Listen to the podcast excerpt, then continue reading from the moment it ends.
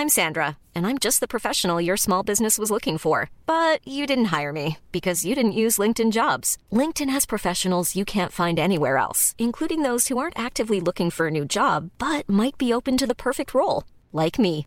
In a given month, over 70% of LinkedIn users don't visit other leading job sites. So if you're not looking on LinkedIn, you'll miss out on great candidates like Sandra. Start hiring professionals like a professional. Post your free job on linkedin.com/people today. Al and Lingy Show. Brilliant tap work. Gresham curling, curling. Magnificent all round.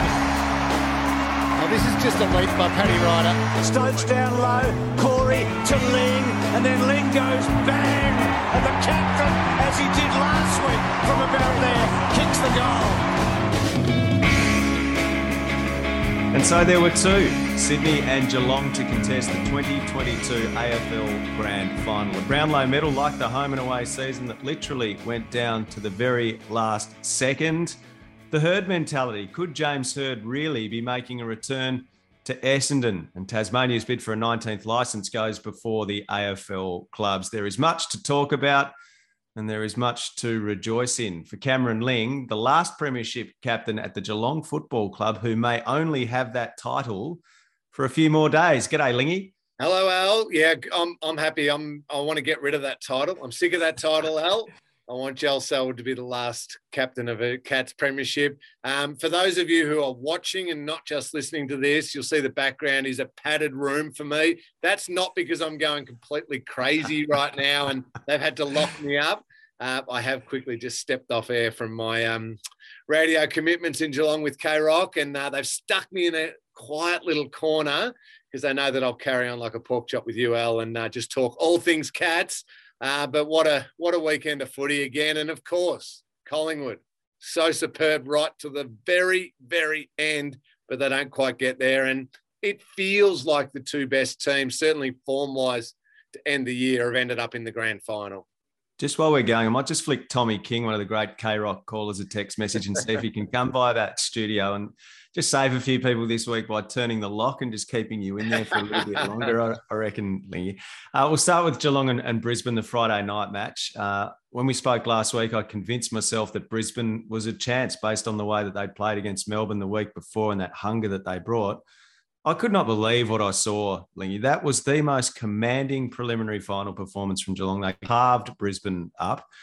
Early on, Brisbane was sort of in the game a little bit, but the longer it went, the pressure built. There were bad turnovers from Brisbane, and ultimately a Geelong system that could withstand whatever Brisbane had to throw at it anyway. And then going back the other way, the way they carved them up was so striking. The pace on the ball, the zip, the way they'd move, everything about Geelong that you had bemoaned in the last few years had been corrected. It was, it must have brought a big smile to your face to see the way they played. It did, Al. It, it was a really complete performance because you're right. The, the contest was excellent. Around the footy was excellent. And, and Paddy Dangerfield led in that area in a game where working on radio um, with ABC, and it was uh, the, the, conversation. It didn't look like Paddy Dangerfield was trying too hard, like he's perhaps tried in the past, and ended up rushing things. He just played with a calmness, and so he was outstanding in that area. Then defensively, behind the footy, just superb. Jake Kolodjashnij played his best game that he's ever, ever played for, for the Cats. I think 16 intercept possessions. If it wasn't him, it was Jack Henry. If it wasn't Henry, it was Tom Stewart. Sam De Koning again played a really great game. So defensively sound. And then that all led to exactly what you're talking about. Some of the most scintillating ball movement we've seen all year. With once they got out, uh, the runners of the Cats just looked so sharp and – Brad Close played a superb game. Brian Myers played his best game that yeah, he, he played for the club. So those high half forwards had a huge impact. Max Holmes, who I'm sure we'll talk about in a second, his outside run was crucially important. And then it gave that forward line a, a great look. And this time it was Tom Hawkins' turn. Despite some shaky moments in front of goal in the second quarter, it, it, it had been Jeremy Cameron in the Collingwood qualifying final, where Hawkins had a quieter one but played a role um, negating Darcy Moore and, and keeping him honest. This time it was Hawkins' chance to hit the scoreboard and have a massive game. And Jeremy Cameron had the quieter game, but they worked selflessly for each other and that forward line clicked. They piled on the goals and it, and it was a totally complete performance. it really struck me watching the game, Lingy, the planning of Geelong this year and the way that they have managed their aging star players. And Dangerfield's the classic case. He, he was maximum Dangerfield impact. Some of his marking, his run and carry, just his want to move the ball and, and exploit the stand on the mark. He'd take ground, he'd kick long. And from the word go, he was the commanding presence on the ground. And, and he's been afforded the chance to do that given and we've spoken about this before, but they they put him on ice in a period of the year when they could afford to to ensure that he was absolutely perfectly placed to have a commanding finals campaign, and we saw the fruits of that on Friday night. Yeah, and they're the big calls that do come out in in the end, and and brave calls, and and it's funny you, you say they could afford to, and you think of that because of their win loss record. I I think at the point of the season where they did push him out for five or six weeks. They they had a positive win loss record, but they weren't Melbourne, who were ten and zero. I they'd lost a game early on in the year to Sydney. They dropped that Hawthorn Easter Monday game. And then it wasn't long after they got beaten by St Kilda that they made this call. So they dropped mm. a few games there where you were risking dropping one or two more by having Dangerfield out but perhaps looking further down the track that if they do hit finals, they needed Dangerfield really fresh and, and powerful. So it was still a really brave call. I, I remember walking away from that Marvel Stadium game against the Cats versus the Saints, and the Saints had carved Geelong up. And I walked away thinking, oh, hang on a second. Geelong are just battling a bit. They don't have that midfield depth. They don't have that spread. They don't have that something. And St Kilda, on the other hand, I thought, oh, I've, I've perhaps misjudged them a little bit. They are good and and look out, they could do something. From that moment onwards, it was just two completely different stories for those two teams. And Geelong's really bold calls on the likes of Dangerfield and the Atkins move into the middle, and Max Holmes played every game after that. Uh, they it sent them on a trajectory where they only got better and better as the season progressed. And the end result is a, a preliminary final like you see from Patrick Dangerfield and setting up a possible grand final great performance. That's what those calls were made for. So well done to the coaching staff and the medical staff to make that call. Uh, as we're talking, you're getting ready to go to an open training session at Geelong and on Max Holmes, who's had a fantastic season. He's a brilliant athlete, and that obviously runs in the family as the son of, of Lee Naylor. But um, his hamstring, I heard Harry Taylor on Sunrise this morning saying that he had been doing some running in recent days. So he's already started to put a bit of work into it. But it, that looks like it's going to be a bit of a, a, wait and watch scenario as the week unfolds. There are always one or two of these in grand final weeks. And Sam Reid's obviously uh, the converse for, for the Sydney Swans. He's got an adductor issue that could well rule him out of the game. Yeah, what, what's a grand final week without a few little uh, injury worries and watches and I remember going back to the um, the last one I played in the the helicopter hovering over our closed training session, trying to capture Stevie J going through his paces. It's it's all the theatre of grand final week.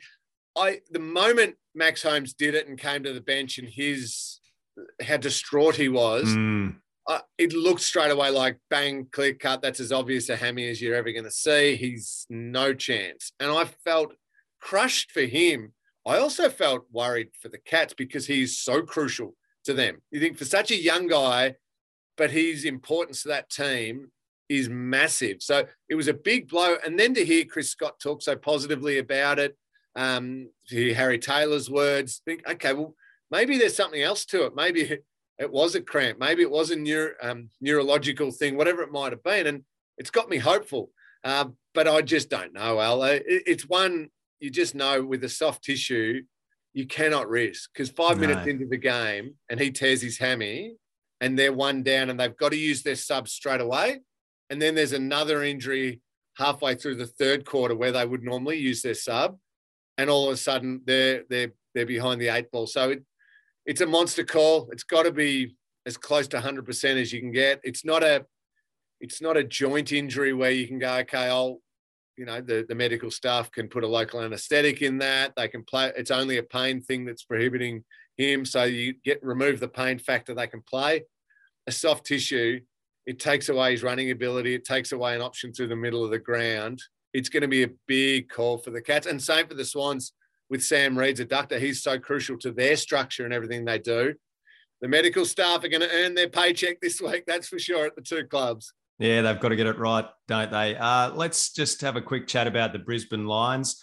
Chris Fagan was speaking of optimism um, or optimistically in the aftermath of that match. They did win the two finals, ultimately hurt not not finishing in the top four, and they looked like they'd set themselves up to do that through the early stages of the or the earlier stages of the home and away season. Two good finals wins, particularly over Melbourne, the win over Richmond in, in controversial circumstances. But it did feel like Brisbane was just that little bit of a rung below the longer the season went, and that's the way it played out in the end. Yeah, they they were, and all the things that we spoke about throughout the entire season, I think Al came back again. Uh, I mean, Simon Goodwin said it so well the week before in finals. Your vulnerabilities are exposed, and and it was for Brisbane. It, the reliance on Lachie Neale in the middle of the ground. They hate it when we all say it, but it's a fact. Lachie Neale has a quiet game, um, and I reckon half a dozen other players just lose their impact because they're not working off and feeding off Lachie Neale. Geelong played him beautifully. He ended up with 20 touches, but there was a few late in the game. He was he was well beaten. And who else could step up into that area? Um, Cam Rayner was probably the only one who was had little threatening he moments. Absolutely was, and, and they were pure impact moments because you look at his numbers and he didn't have a heap of the ball, but when he did, it was his capacity to get into open space or weave his way through the traffic in ways that others couldn't. Um, so that his form this season on return is obviously an encouraging thing. And that's where I find positivity from the Lions. They they'll be really disappointed in the year that they've had, and you could say the last four years they haven't quite capitalised on a, a, shot at it. Um, in particular, that year where they had home finals right through to the grand final potentially with the COVID 2020 year. But I still see positivity because you look at what they m- might do in the off season. Now, all reports are, and this is heaping a fair bit of pressure on a what will be a first year kid, but Will Ashcroft sounds like the equivalent of Sam Walsh, just yeah. a young kid who could play from day one, head screwed on. Um, you talk to a few of the scouts and a few of the managers who go and watch those guys. They reckon he could have played in that preliminary final game on the weekend this year, right now. He was best on ground in the NAB League Grand Final, in, in the Premiership that they won. So that's another midfielder. Then you've got Cam Rayner, more time in the midfield. I'd like Zach Bailey to have more bursts in the midfield and play his forward half striker role really effectively. He's a positive. Keidean Coleman is definitely a positive yeah. across half back. His ball use, everything tough as nails and as skillful as anything. So there are positive things there, but you're going to need to put it on a few other players that they have to go to a, a new level of football. And one of them is their key forward, Joe Daniher. He's yes. got to find a way to be more consistent across a whole season and stay in games. His work rate's got to be higher. That forward line just doesn't, for all the names it's got there, it, it doesn't function beautifully in big finals. And maybe it's too tall. Maybe Daniel McStay getting poached by Collingwood could be a good thing. And you have a, slightly smaller forward line that can put pressure on and not just let it bounce out. So I think the Lions can be back thereabouts again. Can they learn the lessons of a team like Geelong from the last few years where they got close but not close enough to actually embrace new ideas and new personnel through different parts of the ground? Can they have a slightly different style? I don't think attack's their issue. I think they need to be able to defend the ground a little bit yeah. better through the middle. So they've got to embrace some newness to the way they go about things next year to jump that step or two further. And the other interesting player in, in that for Brisbane, as much as he'll be difficult to get, because they're going to have to give up a bit to get Will Ashcroft, obviously, and uh, Jasper Fletcher, another father son. Adrian Fletcher's son is a is a likely Brisbane line as well. Uh, but Josh Dunkley, if he were to go into that midfield, polled the most votes for the Bulldogs at the Brownlow last night and had a terrific season. Put Adelaide in the mix there as well, and the Bulldogs still in the mix to keep him, and, and would ask a, a, hefty sum, I would imagine, for a player of his quality. So that could change things a bit. I'm with you on the forward line. If you look at the pure numbers, Brisbane's forward line is is among the best in the competition. They're a high scoring, freewheeling side when they're going, but up against the best defenses in the competition, it's Hipwood and Daniher who don't bring that level of consistency that you'd want. Hipwood's coming back from a knee injury obviously, but he they're two players who aren't able to take that big pack mark despite their, their massive height. We, we saw them go up for marks on numerous occasions on, on Friday night and might get their hands to it, but don't don't bring it in like those key power forwards do time and time again. McStay is kind of the one who can do it, but again, the, the level of inconsistency from him, as much as he threatens to be this fantastic player, I'm not totally sure what he'll bring to Collingwood or whether he, that's probably the wrong way of saying it, whether he will bring what Collingwood thinks he'll bring. I'm not sure he's shown enough consistency over the course right. of his career to, to command that the level of pay packet he'll get one, but also the level of hype about him as a big recruit. I agree with that, Al. Yeah, I'll, to me, if, if I'm going to be just really cold hearted and just, just purely analytical here, I think they've already got his type of player. His name's Brody Mihocek. Yeah, he wears 41. Absolutely. That, and Brody's a better version of Daniel McStay. So I don't think it's adding a different element to that forward line to support Brody. I think it's it's another Brody, but Brody's better. Um, so yeah, I I'm with you on that one. The the other couple of names I didn't mention in the Brisbane positivity is Hugh McCluggage has been a, a good player, uh, to a very good player over the last three years. Um, Jarrod Berry took a step in that um, that Melbourne final. I think those two guys are entering their prime. Everyone talks about McCluggage like now as one of the one of the really good players in the competition. I think his best is in front in front of him. He needs to finish his work. He needs to kick goals. He gets shots at goal. But I think McCluggage and Berry can go to a whole new level. McCluggage in particular, should I say? I think he can he can elevate himself, and and you do that. Um, he's 24 right now. You're 24 to 29 years old are your prime years. Uh, if he can elevate alongside Neale and those others who are saying come in, that's a good enough team to compete against. So yeah. I'm, I'm quite, I'm still quite positive about the Lions, but unfortunately, all those vulnerabilities we spoke about every single week on this show, they got them this year, uh, this in this preliminary final. That they came back to haunt them. The word vulnerability is not something you could ascribe to the Sydney Swans and the way they've built their year, Lingy, from a you know a slowish base. It was just a gradual climb, almost time their run to perfection, really, to have nine wins in a row at the back end of the year. We've talked about the fact that they seem to have so few chinks and they have multiple threats as well. It's you look at that Brisbane forward line you mentioned it, and Nick Riewoldt mentioned on Fox as well. He talked about are they playing one too many key forwards, too too many tall key forwards. Well, Sydney doesn't have that. They've got Franklin, they've got Papley, and then they've got Isaac Heaney as well, who all bring different types of threats and different shapes and sizes, and then a midfield group that's capable of going forward and, and kicking goals as well. So, so they're dangerous. They've got a great midfield and they've got a back line that is so rock solid. Um, it's really is very hard to find a deficiency in their lineup. And, and as much as towards the end of that game, Collingwood was coming hard and looked like they would run over the top, Sydney again hung on for the first time ever. Both these teams going right back to 1897. We're going to see Geelong and yeah. the Swans, as much as it was initially South Melbourne, in a grand final. Yeah, it's terrific, and, and you're right. That's it's a perfect description of the Swans. They are just an excellent football team. They're they're a great club. We know that their their culture is really crucial to the success they have on the field because they just bring in these young players, teach them the right way to play, teach them the right way to lead and train and everything about them.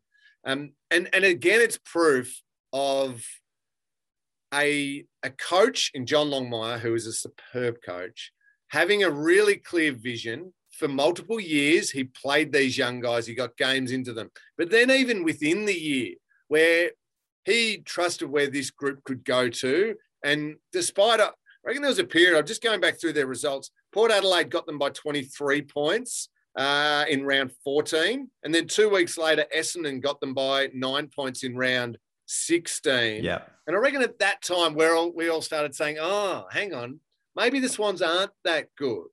But John Longmire and his coach, coaching staff, they wouldn't have panicked through there. They would have had to tinker with things. They would have focused back in on things at training and in meetings but a really clear vision for their best football building throughout the year, as opposed to panicking with a short term result of, uh, we lost that one, so therefore we got to, oh no, things are bad, we need to change things. Clear vision, a calmness, and a strength of the way that he wants the group to play. They then build their form bit by bit as the year progresses. And then all of a sudden, two wins turns into three and four and five in a row. And their best football was by far that first qualifying final against Melbourne. That was unbelievable footy they played in that game. And then just outstanding when it really mattered in the moments against Collingwood in the preliminary final. Set the game up early through some great football. And Collingwood came at them like they have done all year and were brilliant to the end, but then some composure in those those last moments from the Swans. That I think of a spoil from Callum Mills late in the game, mm. understanding that you've got a two point lead. So rushing the ball through the points right at the end is not a worry. You don't have a one point lead and it would have turned it into a draw. It was no, we've got that buffer, rush it through, reset with the kick out. They didn't know there was zero seconds left. They might have thought there was 20 seconds left, but we could get the ball back under our control, knowing we had that one point buffer. That's a team that has just built superbly throughout the year. And well done to John Longmire and his team for, for the way they've executed that. Is there anything to worry about from a Sydney perspective in the way that they finished that game? When Collingwood were coming at them so hard, there seemed to be a, they almost rolled out the safety blanket, the Swans, and tried to protect the game and got within a whisker of losing it. They were not the least bit daring with their ball movement anymore. They just sort of sat back and tried to, to hang on. Would they look at that and go, maybe we didn't quite get that right? Yes, yep, that'll be some one of the learnings from the game. You're right, Al, and and and to me, that's a little sign of a a youngish team. You know, they've still got a big group of guys who are under 22, 23 years of age, the Swans, and and they haven't been in those moments very often. To try and hang on for five, six minutes at the end of a preliminary final is an eternity. Um, so I think John Longmire will take them back through that and say, and here's still situations where we want to go faster with the footy. Not complete lunatic, we're just going to go at all costs, but we still need to go quicker with the footy, aiming to score and gain ground position by some faster ball movement for longer into the quarter. And then the last two, three minutes, maybe that's when you start going into some slower backwards possession. Also, if it presents and there's still six minutes to go, and the opposition aren't manning up overly well, and you can move the ball down the ground as going forward with it with kick mark, take that opportunity. So reading the situation of the game better late um, while still attacking and still moving the ball forward will be a lesson from this and a really valuable one. If they're in the exact same situation this week against the Cats, they'll handle it better. It, it, it was, yeah, for moments they were they were just trying to defend for too long. And with the way Collingwood play, as soon as it hit the ground, it was just being swept back through the corridor really quickly because Swans had gone, let's go to the boundary and go kick mark. So our nut, their numbers all ended up boundary. Well, where does that leave space? It leaves it through the corridor, which the moment Collingwood could get a turnover, that's where they went. So yeah. that's a learning for the Swans. Yeah, and um, and and just in terms of Collingwood's season, you could not declare it anything other than a, a, raging success, could you? Ultimately, they won a lot of close games, so maybe they can. And this is where McStay, from their perspective, probably comes into the equation. They need to find a way of scoring a little more freely, and and maybe yeah, a little more potency in attack would would benefit them greatly. But you see the pieces, the young players that they have, the Daicos boys. I know Josh is, is a fair bit older or several years older than Nick, but those two are going to play a lot of good football for the Collingwood Football Club for a long, long time to come. And the way they performed this year, the, what it, what Craig McRae was able to instill in that group, their belief, uh, their love for the way they were playing, the enjoyment factor, because they were employing a game plan that ultimately looked like it was an enormous amount of fun to play, Lingy. So to take them from 17th to a preliminary final is naturally um, Craig McRae found nothing but positives and, and a sense of pride in the aftermath of that, what was ultimately the, the smallest of margins they lost by. It looked like fun to play. It, it was damn fun to watch. Um, I mean, Craig McRae's got a lot to answer for, making us all like Collingwood all of a sudden. it, they were just brilliant, brave with everything that they did right to the very end. And now they're going to be crushed by that loss as players. That hurts and, and that pain of that one so close and they'll think of all the moments they could have done better and all of that. But hopefully, in the cold light of day, as they just start to process it a little bit, they'll realize the huge gains they made as a group and as individuals. I mean, you go through everything in that list and you think Brayden Maynard elevated himself. Uh, it was already a highly rated player. He, he went to a whole new level. Jordan De Goey, I just hope that he looks at the football that he played this year, and in particular in most of that final series, and says, that's not only the level I can can sort of try and achieve. That's going to be my base from now on, and I'm going to launch into a huge off season and preseason and gets his off field professional lifestyle set up. And yep, he, he, can still have fun within that, but understands what it takes to be one of the very best players in the competition. Josh Daicos, I thought, had a superb year. Um, he he stepped up. Nick Daicos is a, a, revelation, of course. We know that. Jamie Elliott's body is healthy and it's right, and he he he looked incredible. Jack Ginnivan, for all the controversy and the times where he had his head ripped off um, and should have got free kicks, the amount of times that young man stood up and kicked clutch goals throughout the year, did it again on Friday on Saturday night, just goes back and nails them. It's like he's 28 and has lived in that moment 100 times before. I mean, that's a huge. So they have all those wonderful, positive Jack Crisp's year. And oh, they get Taylor Adams back. I mean, wouldn't they have loved Taylor Adams in that prelim yeah. final? He would have been up for all that. Scotty Pendlebury can still influence games as a as the elder statesman. All of that. But the tr- the the challenge, I suppose, from here, Al, is Craig McRae then getting them back as a new group with elevated expectations, both personally and as a team.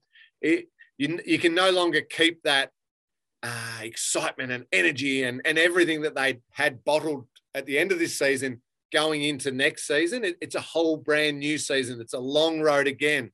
So his challenge will be other ways to motivate his players, other ways to get them to understand. They'll have a bit more of a target on their back. They're not coming from 17th, they're coming from a prelim final. So there'll be new challenges thrown at them, but all of the steps they took, I think, just sets the Collingwood Footy Club up for a really exciting next era.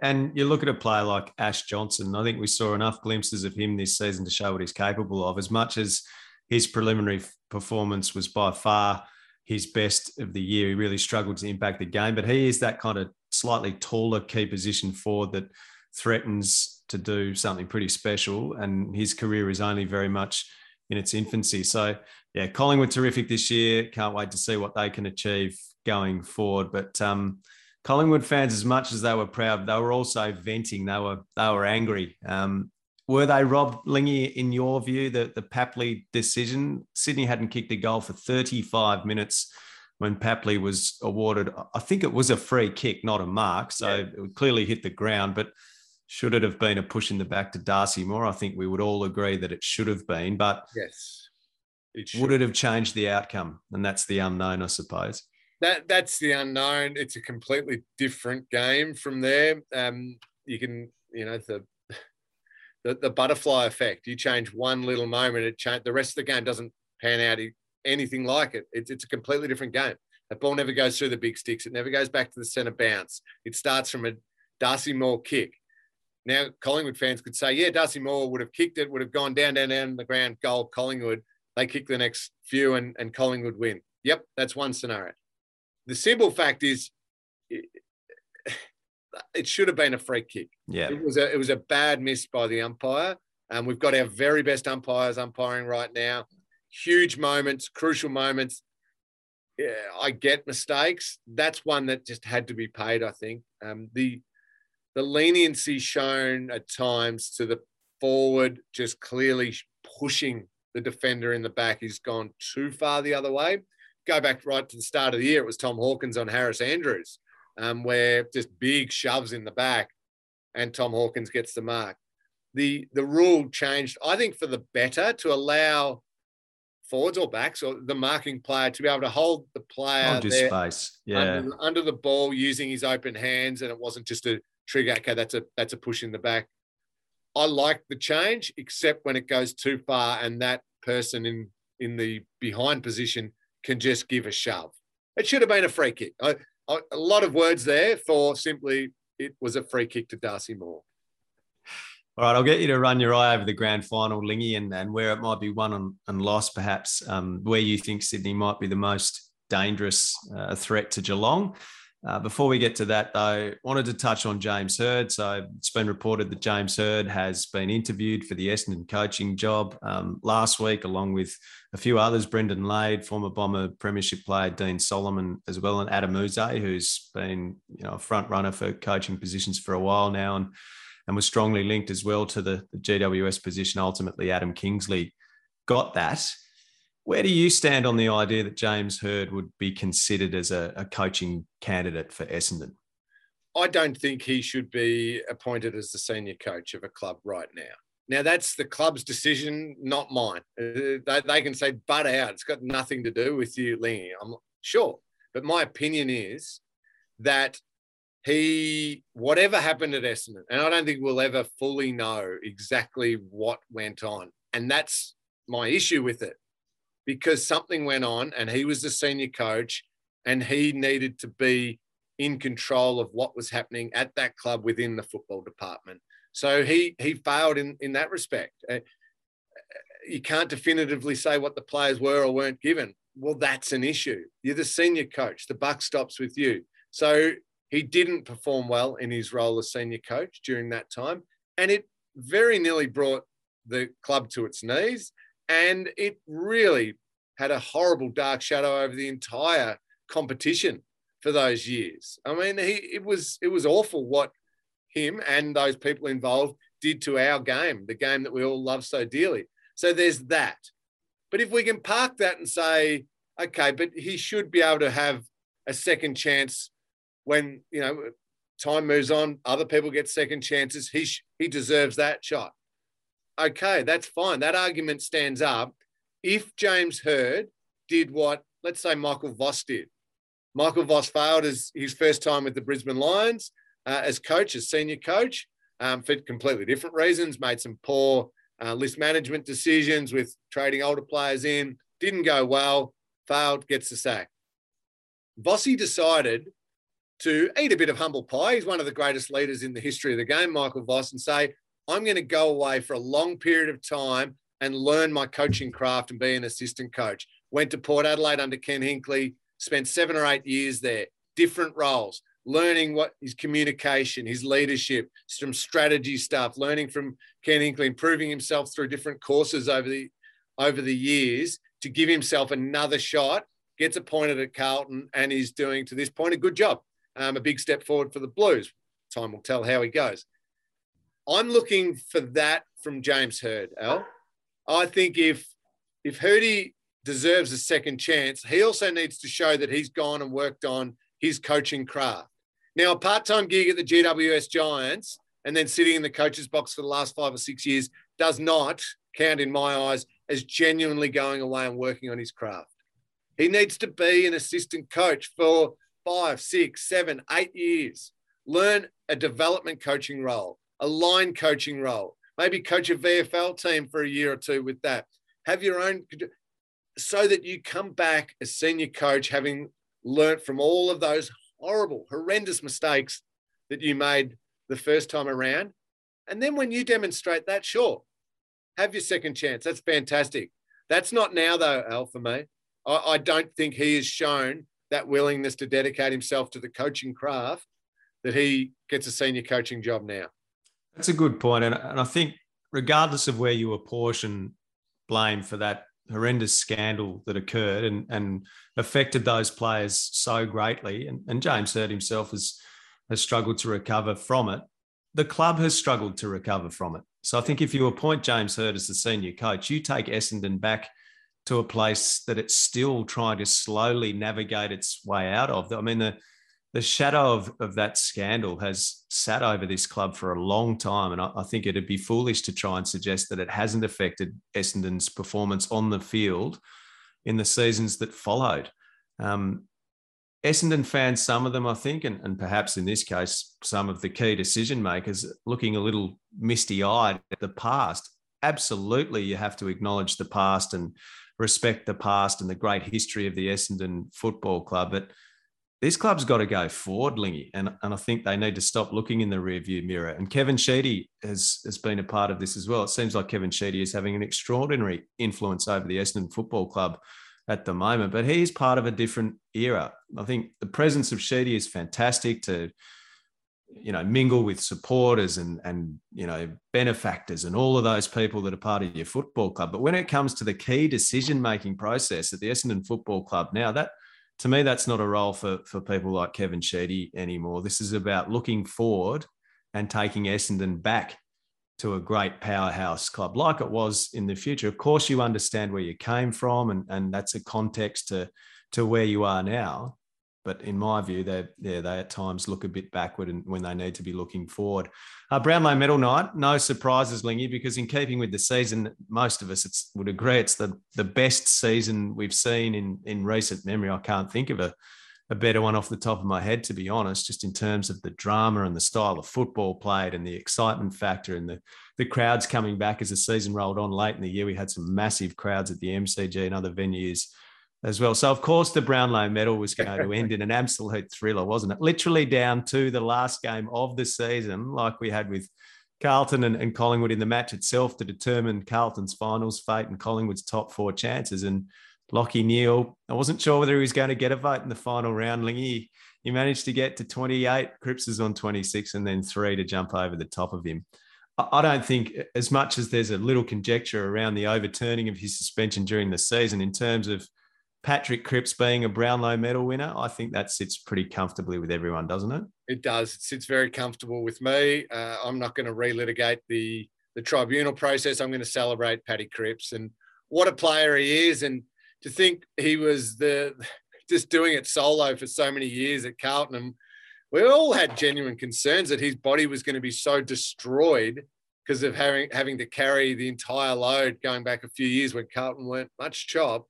Um, to now see him healthy and just that beast that he is and the dynamic footy that he can play and the goals that he kicked and to see him having a Brownlow medal hanging around his neck fits beautifully with the picture. Uh, there, you've got to be you've got to be very very good to win a Brownlow medal, and Paddy Cripps is very very good. Um, I, I, knew he was getting. Oh, I sorry, I thought that he had to get three votes in that last game against Collingwood, where he tried everything to drag his team over the line. I had that moment of Collingwood have won the game, and when they went two votes, Carlton I thought it was him too. I thought, hang on a second, they're going to give him two, and then they're going to give Collingwood player three votes. And turns out it was Adam Cerra, and I quickly had to Google how did Cerra go in that game, and he played very, very well. Um, and then three votes, Paddy Cripps to, to get the win. A little tiny part of me was barracking for Touk Miller to uh, to jump up there with him as well. He just had a brilliant season, and what a person he is. We've had him on our show here, Al, and just a great quality person, a great leader, and a, and a wonderful footballer. Something tells me he'll be right up there for the next few years, vying for that award. Um, but Paddy Cripps, congratulations, a stunning year, and I think for Carlton fans, a little bit of joy out of what turned out to be a heartbreaking season, and maybe got the Carlton fans excited for what 2023 can bring. Yeah, absolutely, and and a fully fit Patrick Cripps, supported by other midfielders a great at depth in that Carlton midfield. Walsh has obviously helped him the last couple of years, but Kennedy when he was playing, Cerra has been a good inclusion. Hewitt when he was playing as well.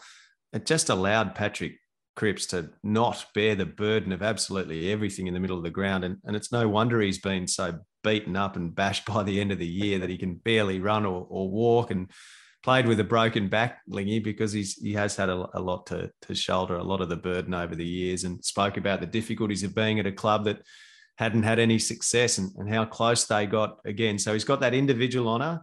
And now I'm sure he's he's very much motivated by getting Carlton back into the finals and and beyond. We wait and see what happens in the next couple of years for the Blues. Uh, speaking of, we'll wait and see what happens in the next couple of weeks. But there's a big meeting with all the club power brokers and the AFL presenting Tasmania's license bid today. Um, my understanding is that the Tassie government's initial offer of 10 million a season is going to be up slightly as part of that. The government hasn't confirmed that, but I think that is going to be the case. And then we saw the confirmation yesterday that Macquarie Point in Hobart on the waterfront, very, very close uh, to the city and, and very close to Salamanca, is the preferred venue for a new stadium to be built. Tassie government's committed to paying half of that, up to $375 million waiting on federal government support and, and private support as well. But this will be part of a cultural precinct. There'll be a reconciliation park. There'll be all sorts of other things attached to this ground, which I think will be transformative for Hobart Lingy. It'll be a fantastic venue that people will debate the merits of pouring that amount of money, a government pouring that amount of money into a, a stadium but I don't think they have a great grasp of economics. How do you grow an economy? You invest. This will bring jobs, it'll bring investment, it'll bring tourism, it'll bring hospitality, it'll bring a need for more hotels. People float the idea that people can't put a roof over their heads or there are a long waiting list at hospitals. Well, this doesn't preclude investment in those areas as well, but there are so many benefits from Tasmania having a team in the AFL and, and health benefits from that. If you can see it, you want to be it. Uh, it promotes positivity and a general sense of self esteem in the state. So there's a bit playing uh, around in the background in terms of the financing of this stadium, but I think it'll happen. And now it's over to the presidents. Can I ask you that, Al, just to help me understand the process from here? Is it a vote from the presidents of each of the clubs? And does it have to be unanimous? Does it have to be a majority, a simple majority, a super majority? Uh, and then is that the final step, or is it simply if that vote passes, then it's still the AFL Commission? What's the process? Well, I think the AFL Commission would reach a, a, a position on, on the back of what Gillon McLachlan and his team at an executive level have, have come up with, and then it would be put to the presidents to vote. Now, in ordinary circumstances, you would need a two thirds majority to overturn, not to vote for, to overturn a recommendation from the AFL Commission for the entry of a new team. Gillon McLachlan said that they want a, a stronger majority than that, whatever that is. Um, we know that Andrew Pridham has spoken negatively, doesn't appear to be in favour as much as he's saying he's keeping an open mind. Jeff Browne has also been uh, someone who has spoken openly about uh, a reluctance to allow a 19th team into the competition. Jeff Kennett, not, not sure realistically where he's going to stand on it all. And Tony Cochrane's been the, the loudest of all, although he has gone quiet in recent times. So I still think if the AFL wants it to happen, it will happen. And it does have widespread support within the AFL clubs. There might be a, a few who are opposed to it, but this game's just signed away a $4.5 billion rights agreement for the next six years. So anyone who would try and still prosecute the case that you couldn't afford a team from Tasmania, I think is clutching at straws. And then Tasmania will fund itself anyway, Lingy. There's no doubt about that. So I'm really, really optimistic. And I think the announcement of, of, the venue for the stadium yesterday, the timing of it, perfect, seems to be falling into place. And finally, in the next couple of weeks, we should get an answer. Does it have to, does any of this decision making have to include a 19th team equals a 20th team? Or is it simply, you think, a standalone 19th team and it could yeah. stay 19 for a long period of time is fine?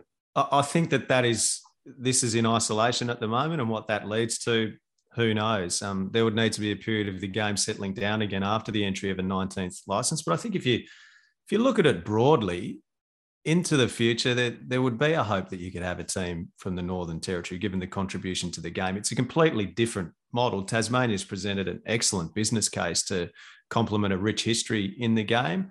And the Northern Territory would perhaps be more a bid based around the the great social impacts that a, a, team in that region could have, and, and also contribution to the game is high. But I think the, the financial case for Tasmania is stronger. Let's see what happens in the future. But I think in terms of this, it is very much a Tasmanian only focus, leading to 19 teams and a need to be um, creative with the fixture. But then we already have a scenario where teams have buys. There's a buy before the grand final. And with Thursday night football coming in, that that buy um, scheduled into the fixture is going to make it easier to fixture Thursday night football into the future. So I am very, very optimistic now, Lingy, I've ridden the the highs and the lows of, of all of this, but I just think you, you could not possibly say no to this. If there's a stadium that looks certain to be built, as much as there's funding still to be acquired, I think they're they're down the path in terms of securing some of that, and then his TV rights bonanza, absolutely extraordinary. And what it can do for Tasmania, I think they estimate $120 million a year in economic growth. The building of the stadium itself will generate a large amount of economic development. So it's not a choice between having a stadium and having a new hospital. of course you can do both things, but you have to invest in your economy and you have to invest in your state and its sense of pride. And yeah, I think this Tasmanian bid ticks all of those boxes. So I've been on board from the outset. I'm just looking forward to some positivity. Um, let's chat the grand final quickly before we depart, mate. I know it's going to be a nervous week for you. The mayor of Geelong will uh, have the robes out and he'll be making plenty of appearances around the place. But I teased it out earlier. What what worries you most about the Sydney Swans as a Geelong man? Yeah, um, it will be an amazing week, Al. And going into the game as it get closer, that's when I sort of start really narrowing down on the analysis of, oh, maybe there's this little thing and, and, and maybe this could be exploited. From a broad sense, I think it's Sydney's ability to be brilliant in the contest in the middle of the ground. Um, they are just excellent in, in that contested area, but so's Geelong. So I think that's probably a break even um, with those two areas of the game.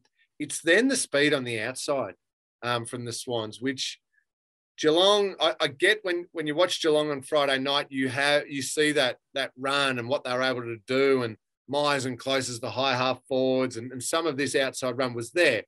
But the Swans have got it everywhere. They they really do have guys who can cover the ground. And I go back to the point that don't just think of Max Holmes as a young player who was um, going to play a bit part in the grand final if he was able to be there. Max Holmes was crucial to Geelong.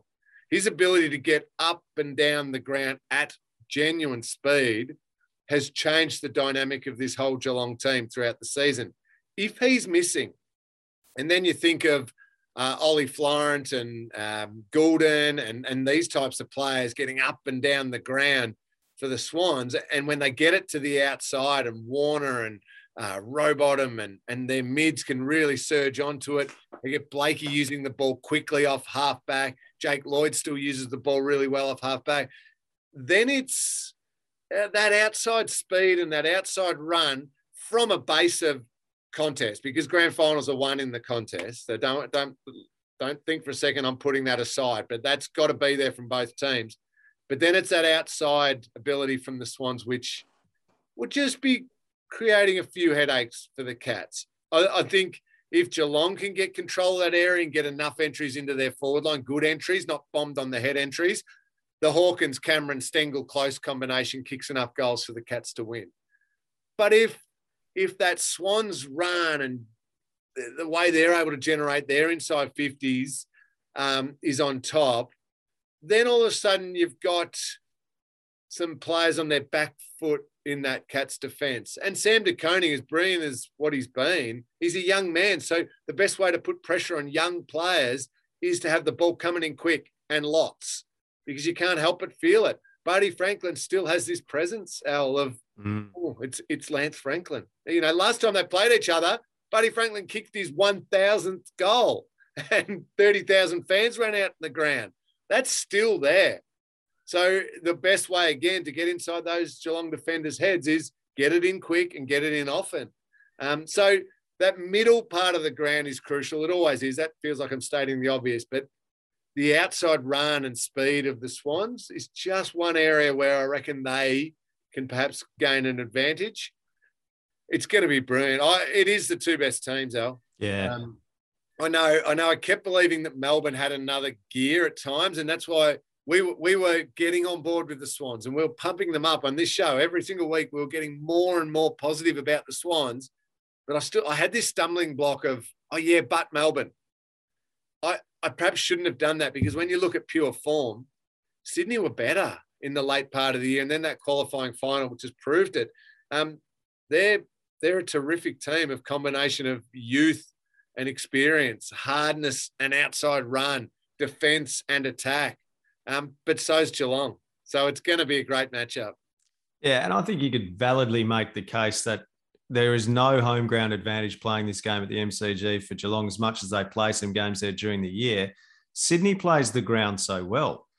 They've won seven of their last 10 games at the MCG. The Sydney Swans side holds no fears for them whatsoever. Uh, Jed Bews to Tom Papley, is that the matchup you'd expect? He's done some awesome jobs all season, Jed yeah. Bews, nullifying the small forwards, and, and again with Charlie Cameron on the weekend.